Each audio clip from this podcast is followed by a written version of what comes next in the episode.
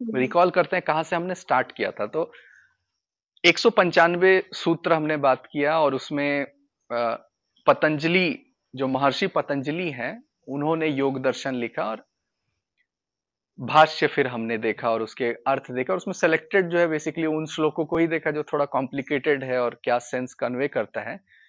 तो पहला चैप्टर ही समाधि पाद था और दूसरा साधन पाद तीसरा हम कहे तो विभूति पाद और चौथा हो गया कैवल्य पाद तो कैवल्य पाद को उतना हमने डिस्कस नहीं किया क्योंकि कोई सेंस नहीं बनता। मतलब ये तीनों अगर बहुत अच्छे से हम समझते हैं और करते हैं तो फिर वो ऑब्वियस है मतलब क्योंकि मुक्ति के बारे में बहुत सारी बातें हैं।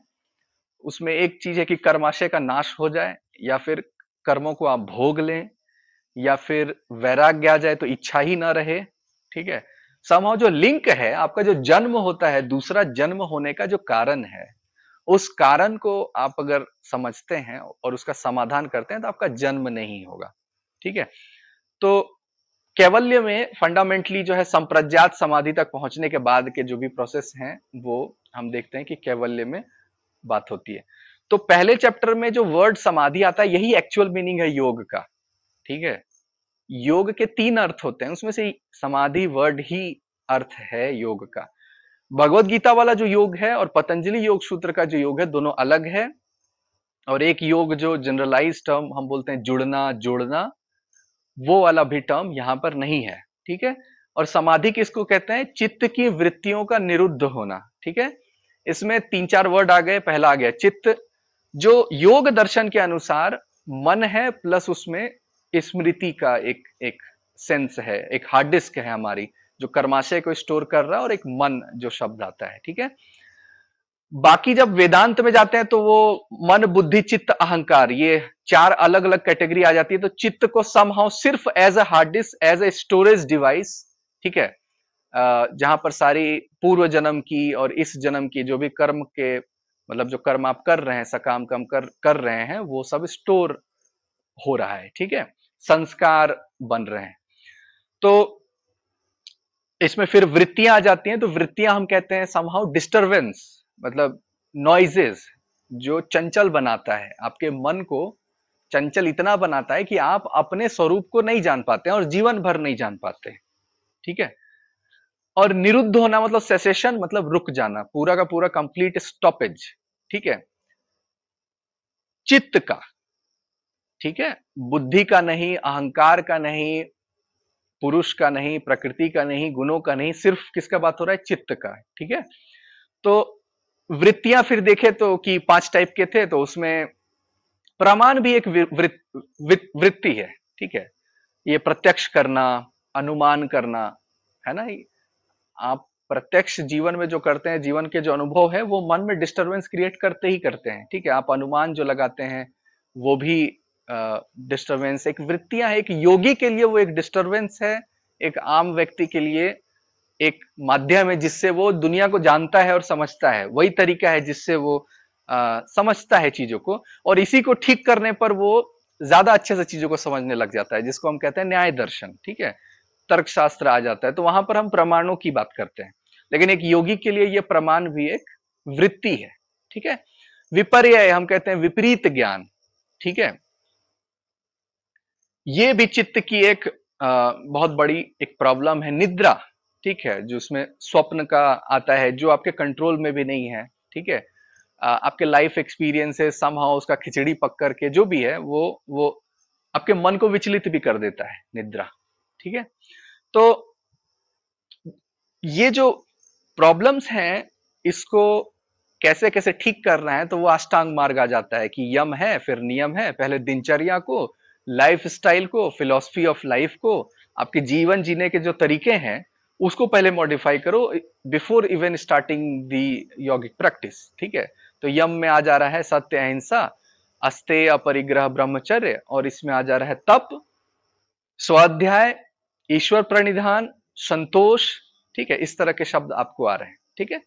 तो पाँच और पाँच इधर दस हो जा रहे हैं, इन दोनों के करने के बाद स्थिरता आ रही है थोड़ी सी, ठीक है? लाइफस्टाइल क्राइसिस तो आहार से लेकर के, दिनचर्या से लेकर के, ऋतुचर्या से लेकर के आप फॉलो करने के बाद जब आ रहे हैं तो स्थिर सुखासन, सुखपूर्वक जो आप बैठ रहे हैं, स्थिरता से बैठ रहे हैं, वही आसन पतंजलि योग सूत्र में काम का है। जो चौरासी आसन है, हठ योग वाले, वो यहाँ पर उतना इंपॉर्टेंट नहीं है। तो समहाउ ये मेडिटेशन वाला जो हम डिस्कशन करते हैं एक्चुअल में वही योग दर्शन के हिसाब से उसी को योग कहते हैं, ठीक है? बाकी सारे आसन होते हैं। तो पद्मासन कर लिया, सुखासन कर लिया, ये दो तीन जो आसन है, जो बैठने का पोस्चर है, जिसमें रीढ़ की हड्डी स्पाइनल कॉर्ड बहुत सीधा रहता है, ठीक है? एंड कोई हलचल नहीं है शरीर में। एंड देन फिर प्राणायाम शब्द आया चौथा। तो प्राणायाम में सिर्फ़ सांसायाम नहीं करना है, प्राण को समझना होता है, जिसमें प्राण और अपान का मिक्सिंग है फंडामेंटली और वो मिक्सिंग तब होती है जब आप रोकते हैं। आप फ्रीक्वेंसी चेंज करते हैं अपने सांस की, ठीक है? मतलब रोक, सांस लिया, फिर उसको रोका कुछ देर, फिर छोड़ा। और भी कई प्रोसेस हो सकते हैं कि आपने सांस छोड़ा, फिर रोका और फिर छोड़ दिया। मतलब डबल ट्रिपल आपने किया लगातार एक ही प्रोसेस को। इनहेलिंग और एक्सेलिंग जो है, उसके पैटर्न को आपने चेंज किया। लेकिन इसमें स्टॉपेज जो है, कुंभक जो है, वो सबसे इंपॉर्टेंट है प्राणायाम के लिए, क्योंकि उसी समय जो है, वो प्राण और अपान जो है, वो मिक्स होता है। तो प्राणायाम जब आप कर रहे हैं मतलब यम और नियम को आपने सिद्ध कर लिया, फिर आपने आसन को सिद्ध कर लिया, प्राणायाम को सिद्ध कर लिया तो इंद्रियाँ जो हैं, जो एक्चुअल में, जो बाहर की तरफ़ हम कहते हैं छेदी हुई है तो वो जो है संसार से बहुत ज़्यादा इंटरेक्ट करती है रिएक्ट करती है, उसी के अनुसार संस्कार, स्मृति, हमारे एक्शंस मतलब तो मन की चंचलता का जो पहला सक्सेस है, कि उसके अगेंस्ट में जो हम अपना सॉल्यूशन कर रहे हैं, वो प्रत्याहार है। मतलब प्राणायाम हमारा एक एक्शन ही है। अभी तक जो है हमारा एक्शन ही था। ये आसन करना, प्राणायाम करना, यम नियम करना, जो पहला सक्सेस है हमको प्रत्याहार में मिल रहा है कि इंद्रियाँ हमारे संभाव वश में अब आ रही है। ठीक है? एंड इसके बाद हम लायक हो जाते हैं धारणा ध्यान समाधि के, जो लास्ट थ्री लिम्स ऑफ़ अष्टांग योग है। ठीक है? तो जो धारणा ध्यान समाधि, इनको इन कॉम्बिनेशन हम कहते हैं संयम। इन तीनों को अगर मिला देते हैं, उसी को कहते हैं संयम। वो पेशेंस वाला संयम नहीं है। ये तीनों को इन कॉम्बिनेशन हम संयम कहते हैं। धारणा, ध्यान और समाधि। समाधि का डेफिनेशन हमने देखा कि चित्त की वृत्तियों का निरुद्ध हो जाना समाधि है। सब्जेक्ट खत्म हो जाता है सब्जेक्ट को जानने वाला बस बचता है।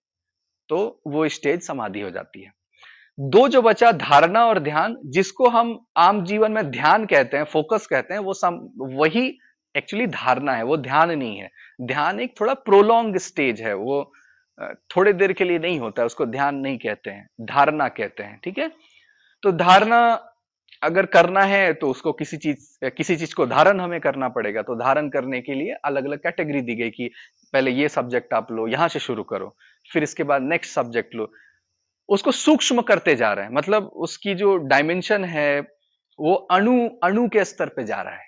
ठीक है? अणु जो हम कहते हैं वैशेषिक दर्शन में लिटरली उसको एटम जैसे बोल दिया जाता है बट अणु हो गया। मतलब बहुत माइक्रो लेवल की चीज़ है। वहाँ तक अपने फोकस को आ, पहुँचा रहे हैं। तब धारणा हम सीख रहे हैं करना। ठीक है? उसी को प्रोलॉन्ग कर दिया उसी विषय पर। विषय बदला नहीं है। अगर अगर आपने किसी ज्योति पर किया है, किसी लॉ पर किया है दिए पर किया है तो विषय को बदलना नहीं है, उसी को प्रोलॉन्ग करना है, वो फिर ध्यान की स्थिति आ गई और फिर बाद में समाधि आ जाती है।